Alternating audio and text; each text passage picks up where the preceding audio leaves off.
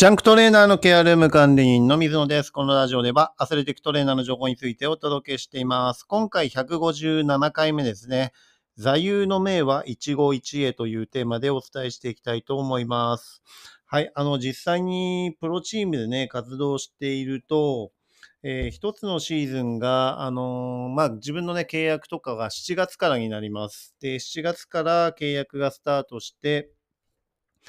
えー6月いっぱいまでなんですね、契約が。で、大体まあ10月ぐらいからシーズン入ってきて、5月の1週目でね、レギュラーシーズンが60試合終わるっていう形ですね。で、その間にオールジャパンっていう大会も、あの、別個でね、あったりしてっていう形で結構な試合数をこなさなければいけないです。そして、その後に、5月いっぱいにかけてプレーオフをやるっていう形の流れになるのがバスケットのえープロのリーグですね。はい。で、シーズンがね、えー一シーズン終わると、チームっていうのは必ずしも誰かのえ移籍とかね、あの、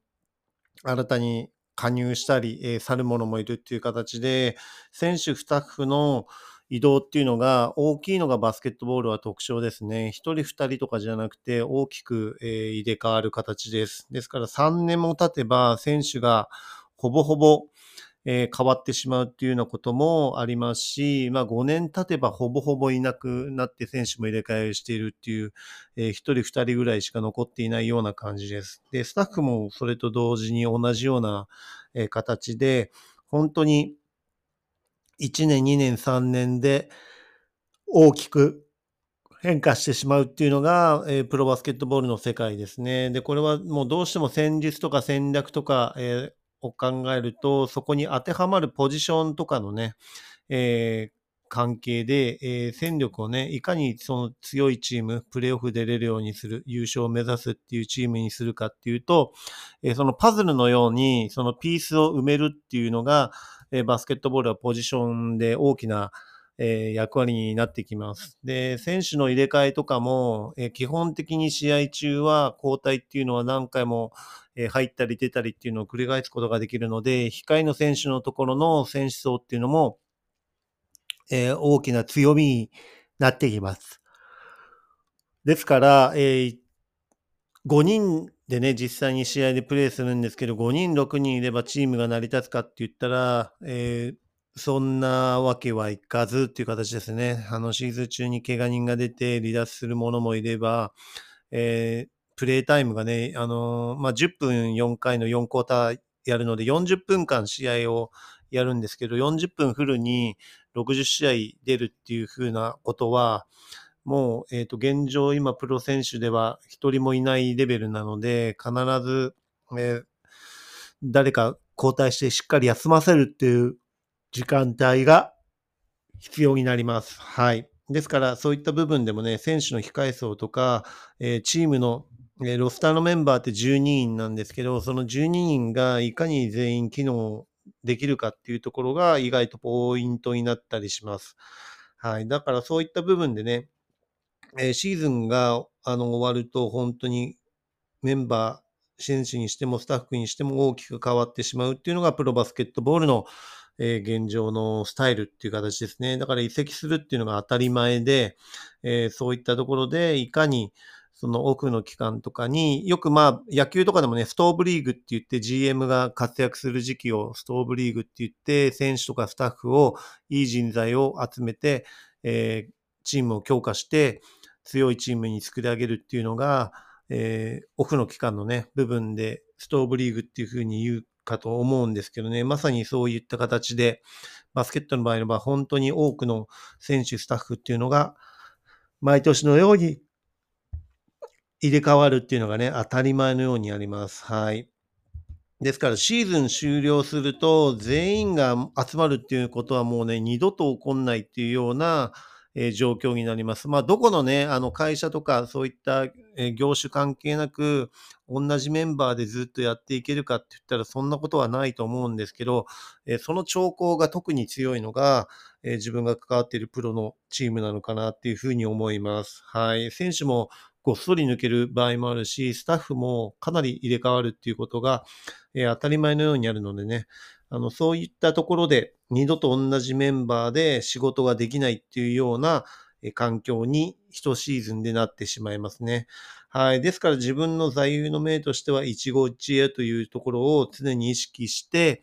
えー、もうね、あの二度と、えー、会うことがないような、えー、気持ちで常に接するというようなね、えニュアンスだと思うんですけど、そういったところのね、え部分をしっかりと、え胸に留めながらね、あの、毎日毎日、え練習だったり試合だったりにスタッフとして対応してるというような流れが自分の、あの、最善の対応するっていうことをね、常に心がけているっていうのが、えー、自分の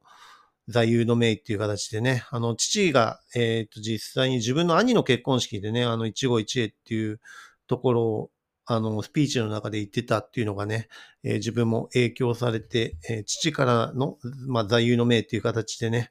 自分も一期一会っていう言葉を、えー、好きで胸に胸に刻んでるという形になります。はい。それぐらいやっぱり、えー、プロのチームっていうのは本当に人の入れ替えが大きくて、えー、一緒にやりたいと思ってもね、あの、できないし、それが、えー、契約満了となってしまっても、えー、なんですかね、あの、難しい問題なんですよね。で、各、あの、みんないろんな、えー、環境の中っていうかね、人生があるわけだから、えー、一緒にやりたくても、そこの部分がね、えー、どうしてもできないっていうことも生じますし、え移籍しなければいけないっていうシチュエーションもありますしね、あのかなりそういったところは、えー、大体5月から6月にかけて、そういった部分でね、自分自身もたくさんのチームを経験して移籍してきましたし、えー、いろんな選手、スタッフがね、あの、えー、去っていく、または入ってくるっていうことをね、経験してるので、えー、その時期っていうのはね、5月、6月っていうのは非常になんか常に憂鬱な気分になるっていうかね、あの、自分自身が移籍するとかね、そういったところを決断することがなくても、人のそういった決断に対してね、あのなんていうんですかね、いい形で、えー、迎え入れること、いい形で送り出すことっていう形でね、えー、次の人生、次のステップっていう形で、えー、どんな時でも、あの励まし合って、え今までやってきましたけどね、えそういう時期っていうのはなかなかやっぱり、え辛い時期でもありますし、またはね、新たな出会いっていうのが実際に7月から行われるのでね、え今そういう時期でもあります。で、また自分自身はね、今シーズン一緒にやりたいなってずっと思ってた方と一緒にできるっていう新たな喜びもありますし、今まで一緒にやってたものでもね、あの、チームを去ってしまったっていうものもいるのでね、えー、大変難しいんですけどね。はい。ただ、もうここは割り切ってやらなければいけないし、えー、というところでね、あの、常に、えー、一期一会っていうこことをね、えー、自分の胸に、えー、心がけているっていうかね、そういう気持ちで常にプロチームで活動しているということでした。はい。それではね、次回のテーマとしては、X 客だからと、えー、無理に強制しないというテーマでね、お伝えしていきたいと思います。はい。今回も最後まで聞いていただきありがとうございました。また次回もよろしくお願いします。